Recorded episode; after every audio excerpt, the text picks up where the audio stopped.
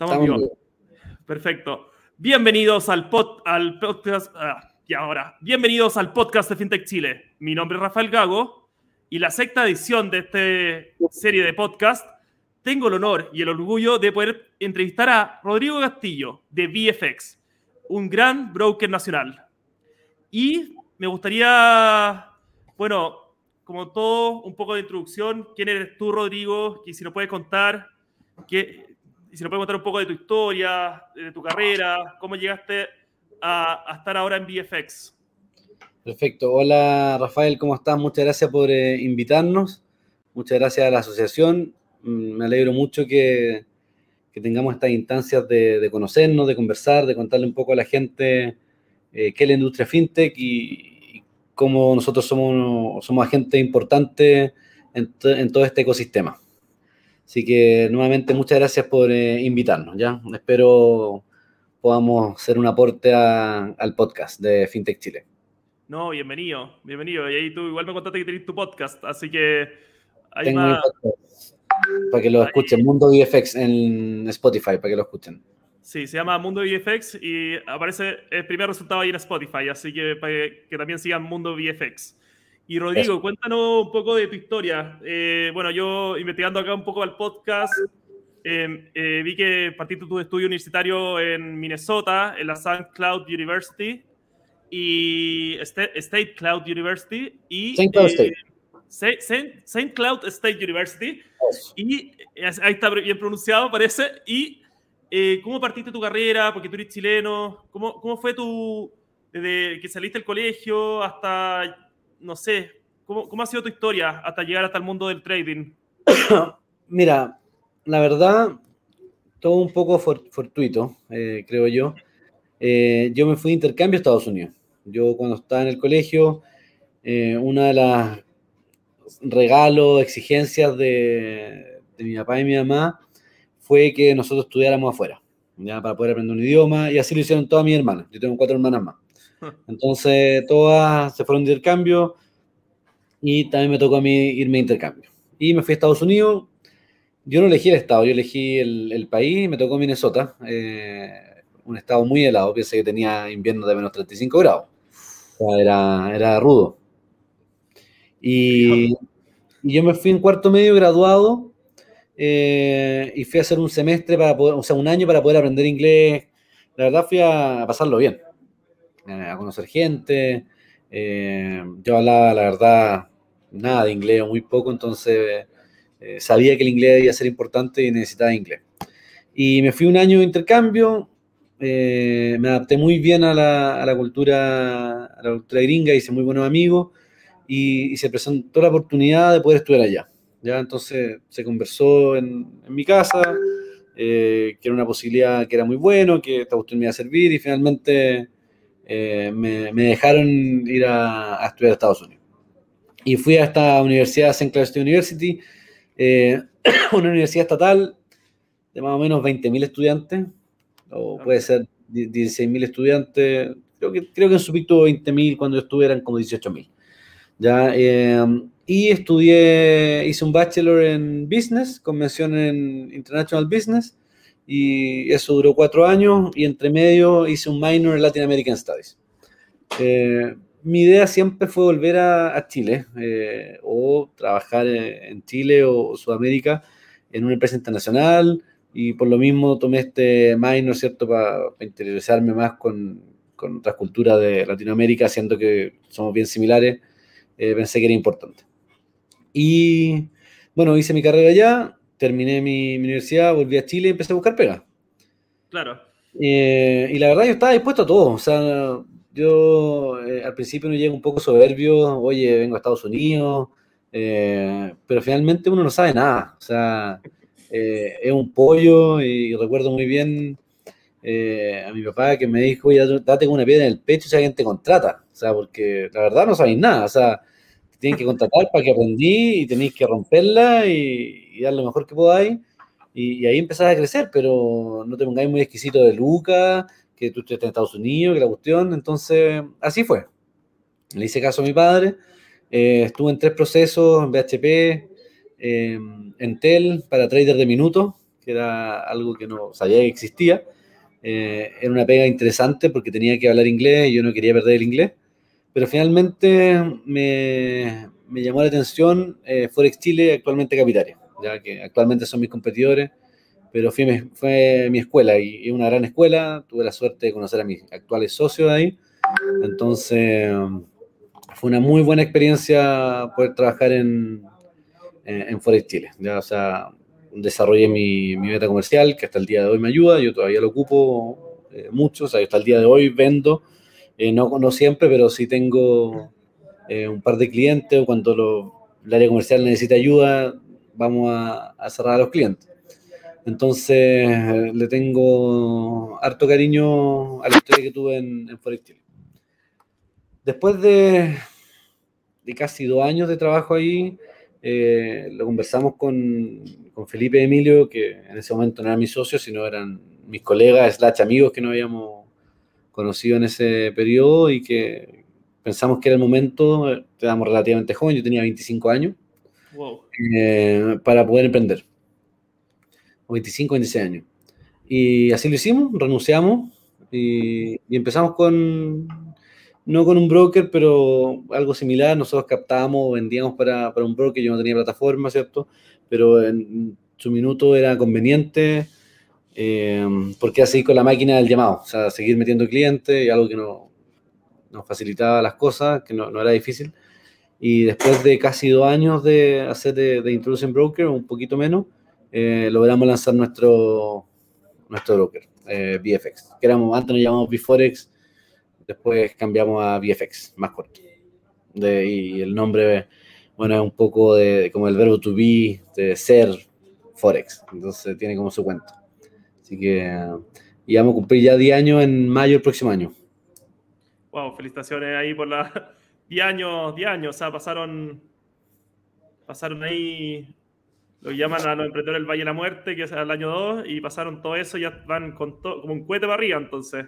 Sí, no, este año se vienen, bueno, este año, el próximo año se viene un periodo de crecimiento importante, eh, la inter internalización eh, que la hemos estado eh, pateando, eh, un poco luchando, tú, tú, entiendes que el tema de, de, los bancos es complejo acá para, la industria en general fintech, claro. ya eso está resuelto acá en Chile, pero aún así es complejo en otros países, ya, ya se están resolviendo y, y el próximo año debería ser nuestra salida oficial. Nosotros eh, tenemos eh, clientes en, en, Perú eh, y la idea es, bueno, lanzarnos en Ecuador, Argentina, Paraguay, Uruguay y todo, toda esta la región, todo lo que es la TAM menos Brasil, ya por un tema del idioma.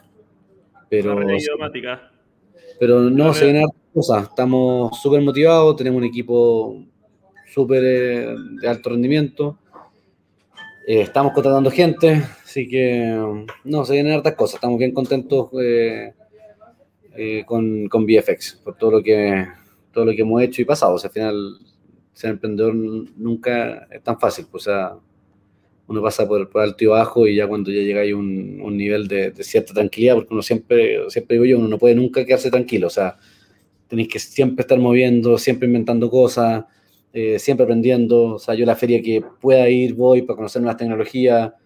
Eh, hay que estar innovando, o sea, no podéis quedarte eh, quieto cuando tú pensás que estoy súper bien. No, tenéis que seguir buscando eh, nuevas formas, nuevas ideas y no quedarte estático. Porque siempre hay alguien que a lo mejor puede ser mejor que tú, entonces te va a pillar eh, o te va a levantar gente. siempre, hay, siempre hay que estar atento.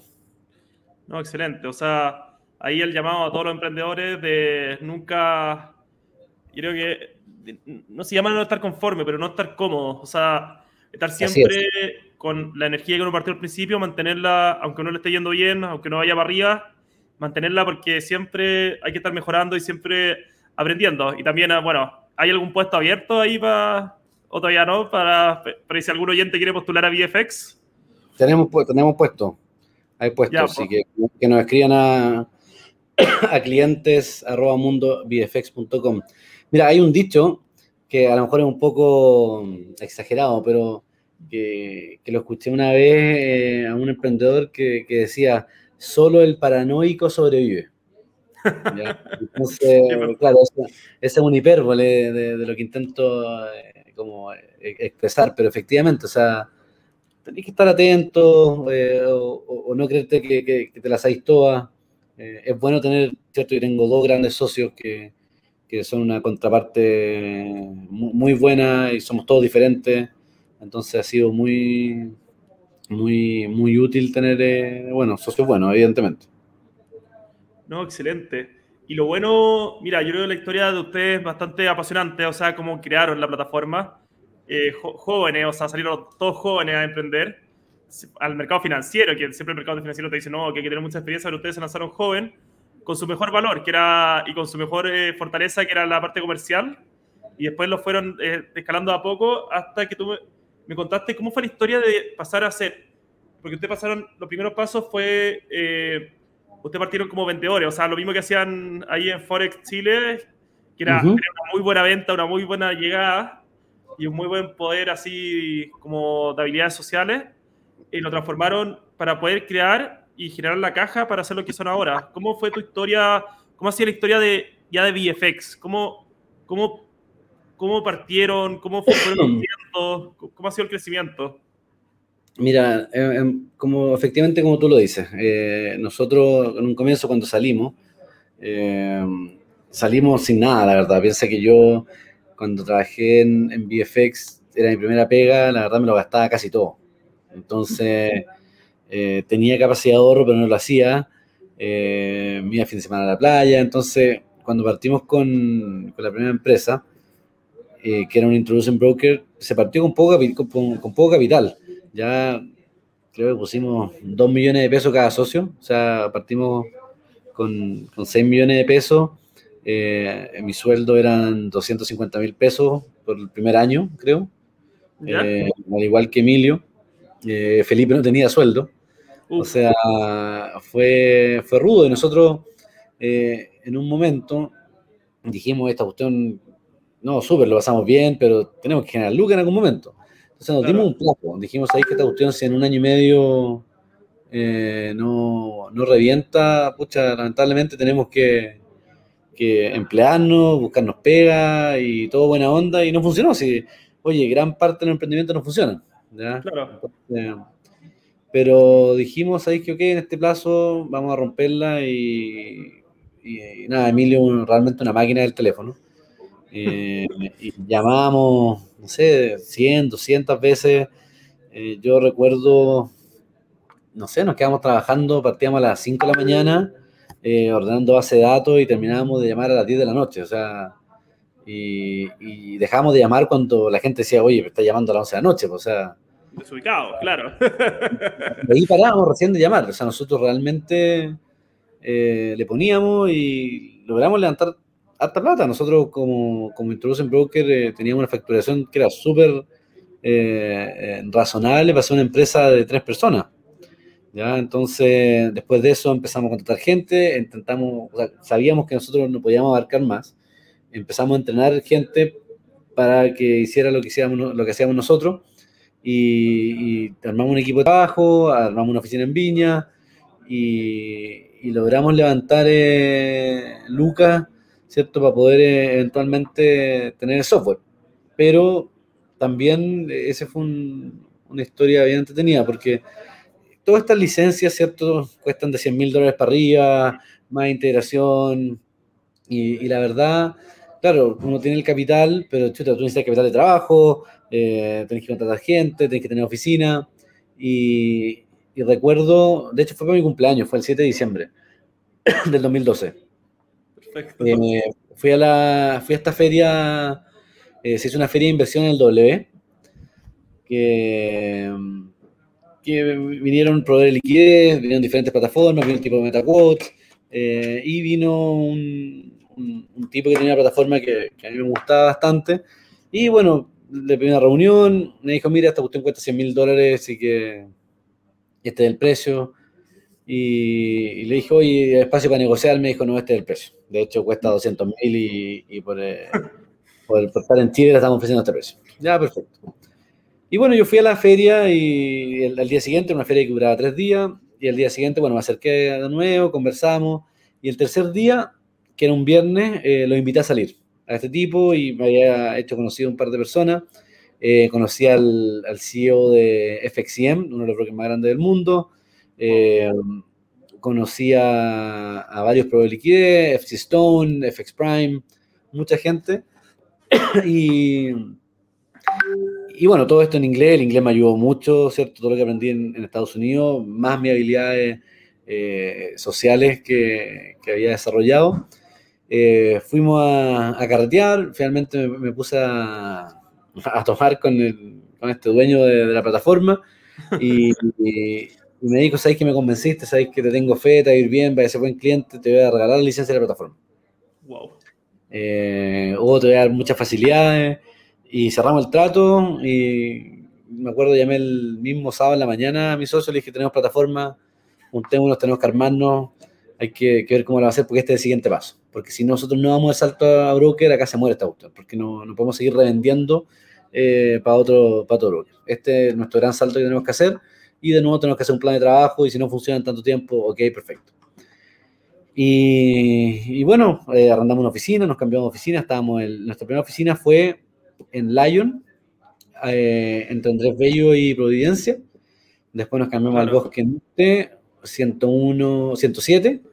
Después en ese mismo edificio nos cambiamos al frente y después finalmente estamos en esta oficina que es nuestra, en el bosque, en el bosque norte.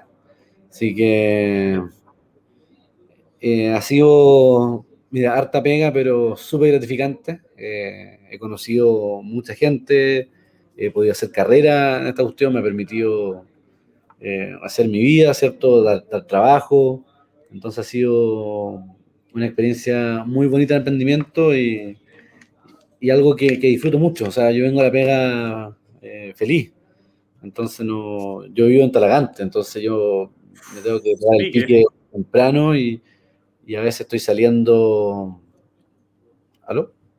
¿Aló? ¿Me escucháis? Sí, sí. Yo a veces salgo a mi casa un cuarto para las 6 de la mañana y salgo con una sonrisa de oreja a oreja, o sea, porque llego a mi oficina, eh, llego feliz, me gusta mucho lo que hago y eh, creo que, que, somos una alternativa de inversión muy importante, eh, somos un, un, gateway para que la, la, gente pueda invertir, o sea, esa cuestión de que las inversiones eran exclusivas para gente con muchas lucas, que tiene que tener una, una cuenta de Pertin afuera y tener 100 mil dólares, esa cuestión se acabó. O sea, claro existen riesgos asociados porque estás invirtiendo, ¿cierto? Y la bolsa efectivamente se puede caer o se hay una moneda, se puede ir para el lado contrario, pero te estoy dando el acceso, o sea, esa es una cuestión que, que creo que todavía no se le toma el valor o el aprecio de que tú con un clic puedes comprar Tesla. O sea, piensa hace 15, hace 15, años atrás cómo tú compras una acción de Amazon. Uf, hubiera sido una locura. Hubiera sido una locura. Es muy difícil, complicado. Acá es baratísimo. Eh, tenía el acceso de, de, de tu teléfono, el computador.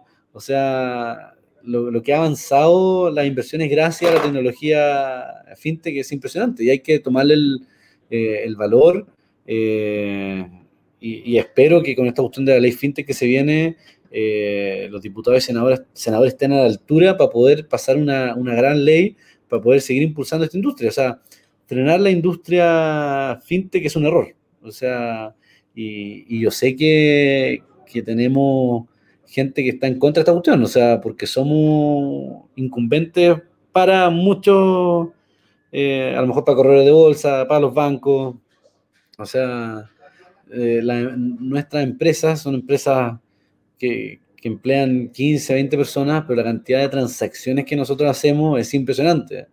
Piensa claro. que yo, yo, he estado en reuniones con corredores de bolsa acá en Chile, eh, para ver si podemos conseguir eh, algún tipo de liquidez, para ver si podemos meter acciones chilenas, y cuando me preguntan, oye, ¿qué volumen transáis? Quedan impresionados, po. o sea, me dicen, pero ¿cómo es posible? O sea, claro. bueno, el, el poder del apalancamiento, el poder del clic, la asesoría, o sea, todo esto eh, lográis hacer que transemos sobre el billón de dólares eh, fácilmente. Entonces, wow. Eh, empresas pequeñas están generando cambios importantísimos en la industria financiera y estamos dando acceso eh, a gente que no lo tenía, estamos educando a la gente que, es importante, o sea, que la gente entienda, oye, no sé, pues si la FP eh, rentó negativo, ¿por qué rentó negativo? Oye, y en vez de decir, oye, que me están estafando, efectivamente tú estás mirando, oye, sabes que el Nasdaq se cayó un 5% eh, porque Evergrande no va a pagar sus bonos. Ah, sabéis que todo, no, es tan estafa, efectivamente se cayó la bolsa 5%, mi fondo de pensión cayó un 3%, ok.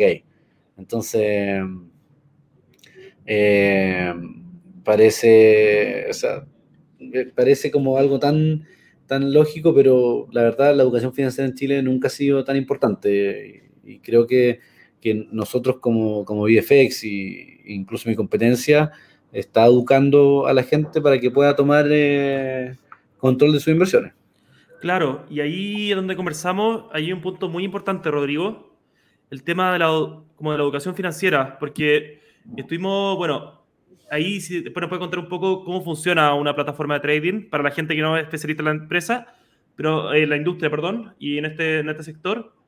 Pero si nos pudieras contar un poco cómo ustedes agregan valor a sus clientes, porque al final sus clientes se encuentran con grandes acciones, con grandes derivados financieros, con, eh, eh, con monedas, con, con, de todo tipo de inversión. Y en su plataforma, que tú me, tú me dijiste ahí que son alrededor de 5.000 activos que se puede invertir. Más o menos. Y, y cómo ustedes generan valor a su, a su, a su inversionista o sus clientes, la gente, o sea, su inversionista que se entienda que son la, gente que invierte a través de, ustedes, a través de la educación financiera.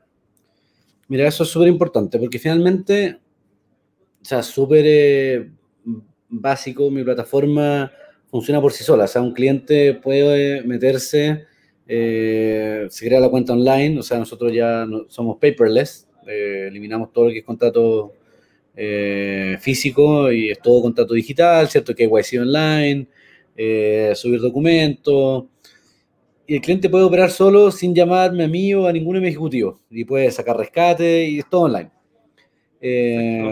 Y, efectivamente en un mundo ideal, eso podría ser un cliente ideal, que si el tipo opera lo que él quiere, nadie le avisa nada y si pierde plata es problema de él porque él eligió comprar, no sé, pues en Apple y, Apple se cayó.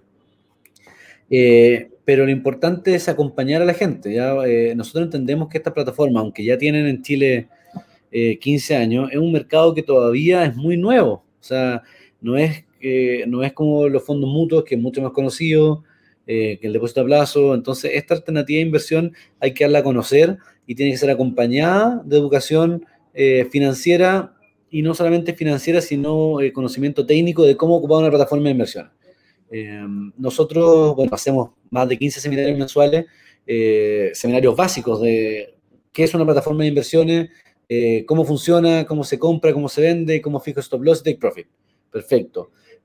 Después hay gente que efectivamente se va metiendo más en el cuento y quiere saber más. Ok, tenemos análisis, de, análisis técnico. Hay gente que quiere saber más. Ok, veamos ondas de Elliot, veamos figuras eh, geometría, no sé, hombro, cabeza, hombro, eh, con, eh, taza con asa, eh, y, podemos ir estudiando diferentes figuras y vamos enseñando esas cosas. Adicionalmente, también creemos que es importante que la gente esté al tanto de las noticias macroeconómicas que afectan al mercado, porque tú tenías análisis técnico y análisis fundamental. Entonces, estamos dando seminarios de cosas importantes. Por ejemplo, ayer tuvimos uno de la FED.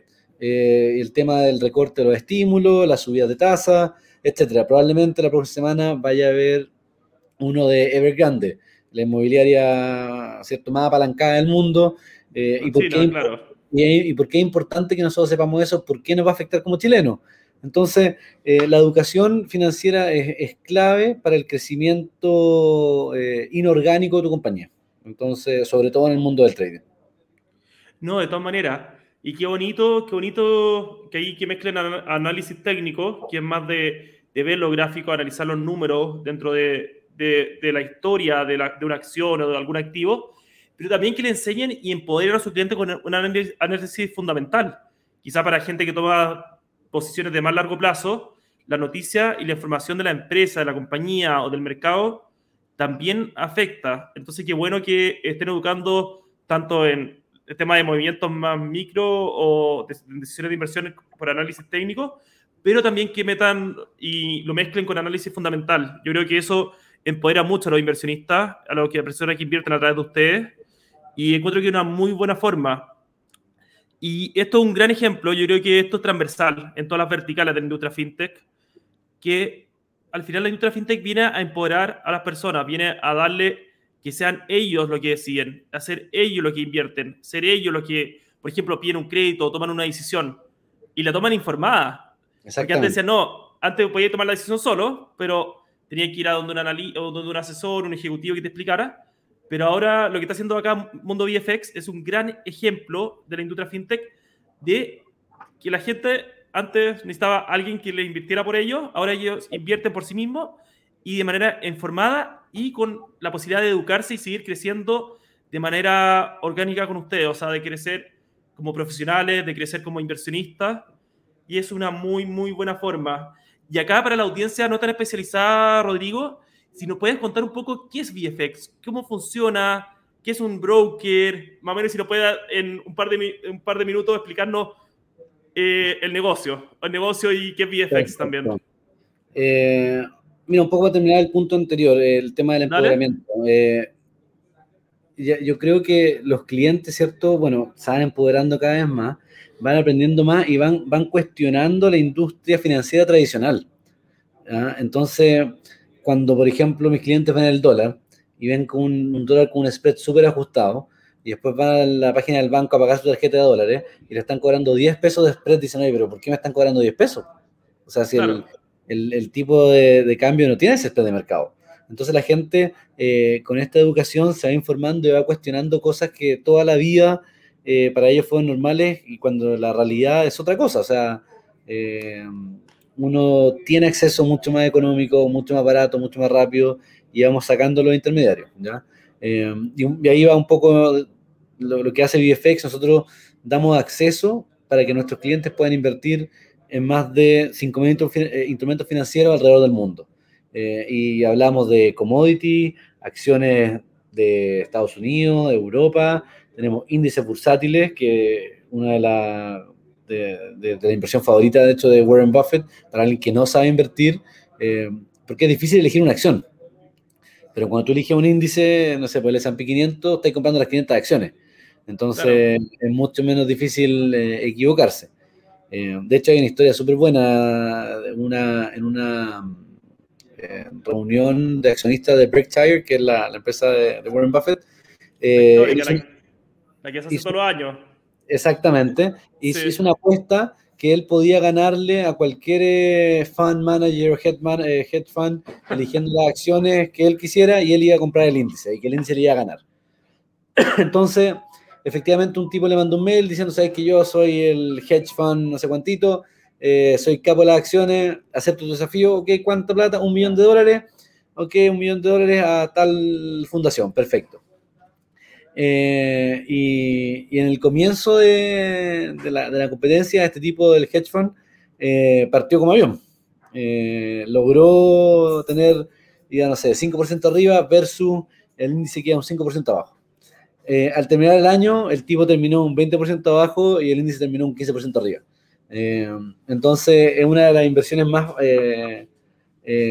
cómodas y favoritas de de, Buffett, así que también recomiendo eh, pegarle una mirada. Entonces, de nuevo, damos acceso a todo este tipo de, inversión para que ustedes puedan invertir sin intermediario. O sea, yo soy el intermediario con el resto del mundo. Ya a través de mis pruebas de liquidez eh, logramos y les damos acceso rápido, eh, barato. Ya, a diferencia si ustedes quieren comprar acciones de a lo mejor Apple, Amazon, Tesla, tienes que tener una cuenta de Perchin afuera, te van a cobrar el 1% por comprar, el 1% por vender. O sea, la gracia de estas plataformas son eh, que son de bajo costo, son rápidas, eh, son amigables eh, y, te permite entrar a más de 5.000 instrumentos. O sea, en una moneda. Porque piensa que si tú quieres comprar en, España, tienes que tener una cuenta de euro. ¿Cierto? O si quiero invertir en, en Noruega, tengo que tener corona, corona. Entonces, acá es una moneda. Tú me depositas a mí, yo tengo todo contra el, eh, el dólar transformado a peso porque tengo el tipo, el dólar peso en mi plataforma. Entonces la facilidad de, tener una plataforma, una moneda, millones, o sea, o muchos instrumentos financieros eh, es increíble. Eh, y, uno le toma el valor después cuando, cuando se va metiendo más en el cuento o, tú buscas otra forma de hacer lo mismo o, tener acceso a, a, otro tipo de acciones, te das cuenta que es un cacho, que no se puede.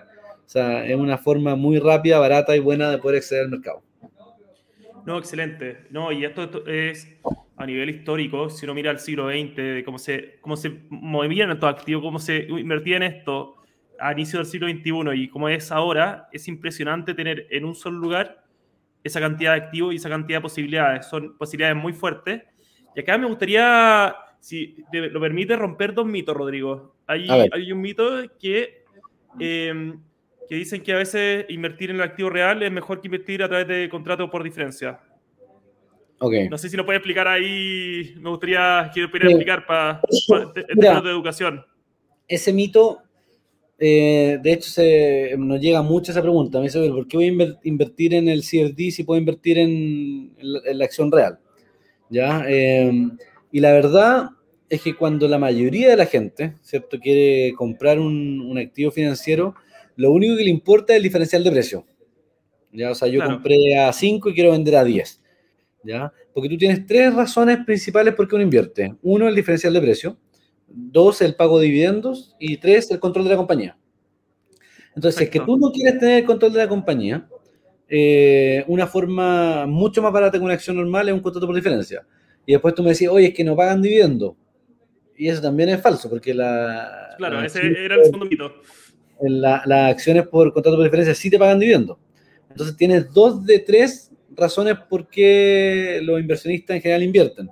Y si tú quieres tener control de una compañía, efectivamente tienes que ir a, a, un broker de, acciones reales y no comprar el CFD. Pero el CFD tiene la ventaja, ¿cierto?, de, que es más económico, eh, es mucho más rápido. Yo no tengo que escribirle a nadie para poner una orden de, compra.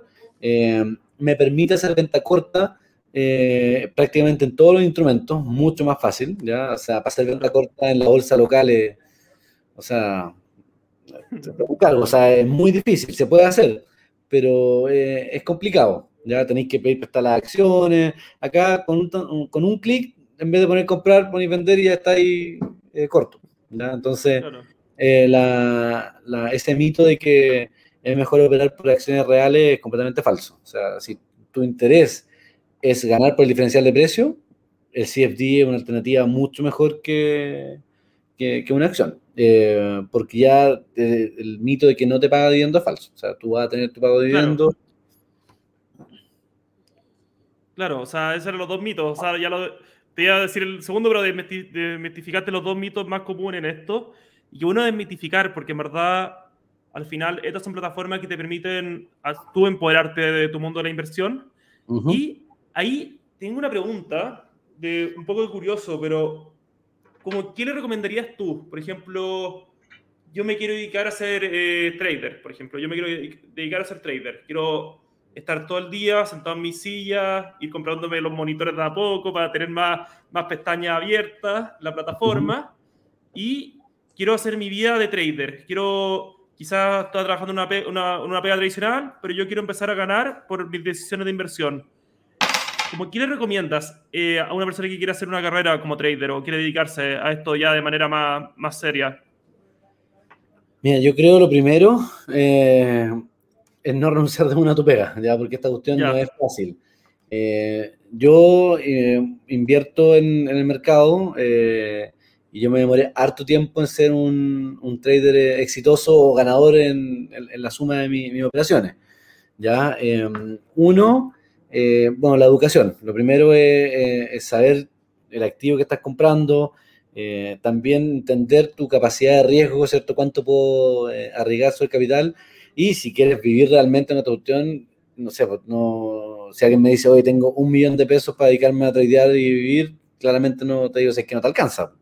O sea, ¿cuánto, ¿cuánto porcentaje tenemos que sacarles a, ese millón de pesos para que podáis tener, no sé, dos millones de pesos mensuales? O sea, es algo que, es prácticamente imposible. Entonces, em, para dedicarte 100% eh, al trading, eh, bueno, capital importante para poder hacer una rentabilidad y no solo apalancar la cuenta, eh, mucha educación, poder controlar las emociones y, partir, ¿cierto? No necesariamente renunciando a la pega, o sea, ir tomando operaciones, hacer un portafolio, después a lo mejor quería hacer un poco más intraday, eh, pero a partir de, de, a poco creo que es la, la, solución. Claro, o sea, que no sea un salto un salto tan, tan fuerte porque al final, claro, hay todo un tema de crecer como trader y al principio, claro, uno no va a tener ganancia, uno va a haber ganancia al corto plazo que se llama, no sé, la teoría como el Gambler's Theory, como en inversiones, que uno ve como que una apuesta y creció, oh, creció, soy un buen inversionista, pero al final, lo, para ser un buen inversionista, lo que yo tengo entendido eh, dentro de mi conocimiento es que hay que tener, eh, hay que ser, tener ganancia constante, o sea, una gran, gran ganancia tiene que ser en el largo plazo la ganancia y para eso, para poder dedicarse 100% al mundo del trading. Y acá me gustaría hablar un poco, porque hay muchas fintechs nacionales que quieren, eh, Chile es un país atractivo, es un gran país para, para desarrollar fintech, pero también eh, hablar un poco sobre tus planes de crecimiento, no sé, de lo, dentro de lo que se puede contar a nivel internacional. Eh, mira, este año o ya no queda nada de año, la verdad, porque después del 18 se acaba el año, así funciona. Eh, eh, ha sido un proceso bien complicado, bueno, la industria fintech, como ya toda la gente dueña de fintech que trabaja en fintech, el problema bancario siempre ha sido un tema, ¿ya? Y, no es solo en Chile, sino ocurre en otras partes de, eh, de Sudamérica. En Chile nosotros ya lo tenemos resuelto. Eh, pero fue un proceso largo para poder eh, tener cuentas bancarias en otros países. No existe regulación de los contratos por diferencia en Chile y eso nos limita mucho cuando negociamos con proveedores de, medios de pago afuera porque me dicen, oye, ¿dónde está tu regulación? entonces, son negociaciones, piensa que para poder cerrar un contrato con una tarjeta de crédito o un proveedor de pago, más de un año de negociación, o sea, entre documentos, conocernos, reuniones para allá, reuniones para acá, hasta que finalmente te, creen, sabes que, oye, de verdad y da lo mismo que no tenga regulación. Eh, entonces nosotros esperamos ya el próximo año estar en, en gran parte de la región de Sudamérica, hasta Argentina, eh, Bolivia, en Perú actualmente estamos, ya estamos funcionando, eh, Uruguay, Paraguay, Ecuador, Colombia podría ser. Eh, entonces se viene este proceso de, crecimiento eh, y acompañado con esta cierto, ley fintech que se está eh, tramitando, que creemos que va a ser muy bueno para la industria, creemos que va a darle un nuevo impulso, a, va a validar todo lo que llevamos haciendo ya por casi 10 años y, mi competencia por ya 15 años o 13 años. Entonces estamos muy ansiosos por, esta ley, ¿ya? así que espero que, como hablábamos en un comienzo, que los diputados y senadores estén a la altura para poder entregarle una, una ley fintech eh, que sea buena, que no sea muy restrictiva. Hay que tener presente que la ley fintech en México, que fue la primera de la región, claro. Eh, fue tan dura que en el primer año el 50% de la fintech había desaparecido. Claro hay que crear una ley, ¿cierto?, que proteja evidentemente a, los clientes, a los usuarios, a los consumidores, pero limitar tanto la innovación es como paradójico. O sea, quiero que sean innovadores, quiero que inventen cosas, pero es súper restrictivo. Entonces, ahí creo que viene el desafío de cómo tú proteges a los usuarios, inversionistas, eh, ante cualquier, no sé, problema, estafa, etcétera, pero sin cortar la, innovación. Que, gracias a la innovación tenemos toda esta industria eh, fintech que es muy potente en Chile. O sea, y de hecho uno de los emblemas de la Asociación Fintech Chile es eh, que nosotros seamos un hub eh, financiero tecnológico de, la región. claro, o sea, con la ley vamos a lograrlo. Con la ley se va a lograr y claro, tienes una ley quizás balanceada, que tenga los balances entre la protección al cliente y el incentivo a la innovación, que eso es lo que se busca. Y tenemos a todo, y, voy a ser sincero, tenemos a toda la región y a todo el mundo viendo esto. Esto, esta ley sí o sí nos va a posicionar como un hub eh, fintech de la región. Y si bien somos un país de 18 millones de habitantes, tenemos los ojos de toda la región ahora en Chile. Y con lo que está pasando, y, y sí o sí, yo creo que ya eh, tenemos un sector primario y secundario que ha, sido el sostén de la economía en las últimas décadas y los últimos 100 años, pero también tenemos un sector de servicios y específicamente servicios financieros que sí puede exportar. Nosotros sí podemos exportar tecnología financiera y para eso transforma, así transformándonos en un hub. Y es la visión acá que tenemos en FinTech Chile, ser un hub tecnológico financiero para la región y el mundo. Y para terminar... La inclusión, o sea, la inclusión que tú logras generar con la tecnología fintech, o sea, eh, piensa el nivel de bancarización que tú puedes dar, el acceso al crédito, eh, el acceso a, diferentes métodos de inversión no tradicionales.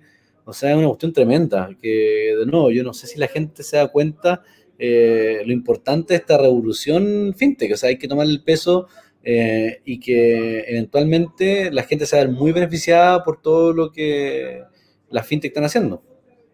No, de todas maneras, o sea, eh, estamos, o sea, se está generando una, una, inclusión financiera brutal, muy brutal, muy buena, y, y también se está mejorando los servicios que se, están, se, se, ofrecen a través del fintech, son mejores y de mejor calidad, eh, y con tasas más bajas, eh, más, a veces mucho más cercano con el cliente, más cercano a la necesidad.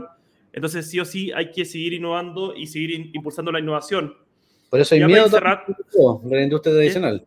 Por eso hay miedo. Claro, sea, el miedo a lo desconocido, a qué puede pasar, pero o sea, hay una cosa que, ¿Mm? que, y no es nada contra la banca, eh, pero la industria tradicional está tan preocupada de, de, de, la, de, la, fintech en Chile, ¿cierto? De, cierta forma bloquearlo, lo que pasó con las criptomonedas, lo que, lo que pasó con Kipu. De hecho, nosotros firmamos la, uno de los firmantes de la carta en apoyo a, a, a Kipu, pero ¿Qué pasa cuando las Big Tech lleguen a Chile? Pues, ¿Qué pasa cuando Google, Facebook lleguen con un banco digital que enormemente más grande que todas las fintech que puedan haber en Chile? Eh, o sea, si nosotros no tenemos una industria fintech desarrollada, va a llegar Amazon, Google, Facebook y se va a comer el mercado, o sea, completamente. Claro. Eh, entonces, la única defensa para, para evitar eso es la industria fintech. Eh, pequeña, o sea, o de mediana tamaño, no la, Big Tech. Pero, pero, que la industria fintech ya no, no hayan, no hayan Blue Ocean, o sea, que ya sea un, en todas las necesidades que podría entrar una Big Tech, que haya competencia, y competencia de buena calidad, consolidada y fuerte. Eh, y de todas maneras, ahí conseguimos al 100% Rodrigo, o sea, por eso es importante que se avance en la regulación y que se pueda consolidar Chile como un país fintech porque en el caso de que quiera entrar una Big Tech, eh, ah. tenemos que estar ahí a la altura y, tener, eh, y también tener empresas chilenas que estén a nivel internacional, que ya estén expandidas en la región, y así eh, poder estar 100% a la altura y que las fintech nacionales se desarrollen de, de, mucha mejor manera. Y para ir cerrando, porque ya estamos, y si nos puedes contar un poco, si quisieras hacer como alguna invitación, Rodrigo, para ir cerrando acá, a, no sé, una invitación a a la gente que nos está escuchando? Quiero hacer varias invitaciones. Perfecto. Una eh, es que, que, pierdan el miedo, ¿cierto?, a la inversión eh, tradicional, o sea, un poco tradicional, diferente, que no se queden solamente en, los bancos y corredoras, porque existen otras alternativas de inversión, eh, y no solo la, la, mía, ¿cierto? Estoy hablando crowdfunding, eh, contrato por diferencia, eh, factoring, etcétera, eh, que le den una oportunidad y que, conozcan que existen otro, otras alternativas de inversión, ¿cierto? Que se empoderen, que se eduquen. para eso estamos nosotros. los quiero invitar, ¿cierto?, a que ingresen a nuestra página mundovfx.com, que nos conozcan, que vengan a tomarse un café conmigo, ¿cierto?, con algún ejecutivo, para que, para que se den cuenta que no es tan lejano como muchos lo hacen ver.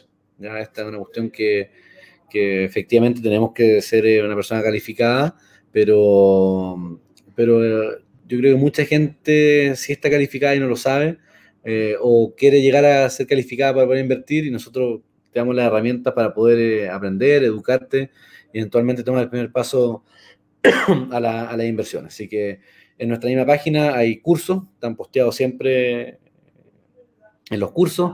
Eh, en el blog tenemos educación constante, así que para que sean parte de este, de este entorno fintech que es tan eh, competitivo, eh, tan dinámico y, muy lucrativo para mucha gente. Por eso, oye, muy bueno el llamado, muy buena la invitación. Así que, Rodrigo, fue un gustazo haberte tenido acá en el podcast de FinTech Chile. Eh, obviamente nos podemos seguir viendo y, conversando más adelante mientras el podcast vaya creciendo. También voy a dejar ahí en los comentarios la invitación a, a Mundo VFX.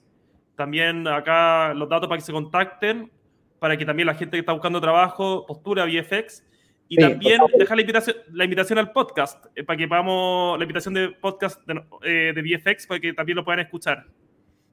Sí, está re bueno el podcast. La idea es no solo hablar de, inversiones, cuento historias eh, como chistosas, eh, hablamos de cosas relevantes. Cuando está el tema de Felices y Forrados, con, con Felipe hicimos un episodio de, de Felices y Forrados, así que está, está re bueno, ¿ya?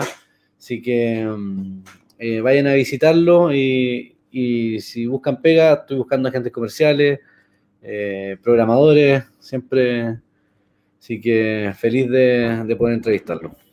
Perfecto. Muchas gracias, Rodrigo. Que estés muy bien. gracias. Ustedes. Un abrazo. Chao. Chao, chao. Chao.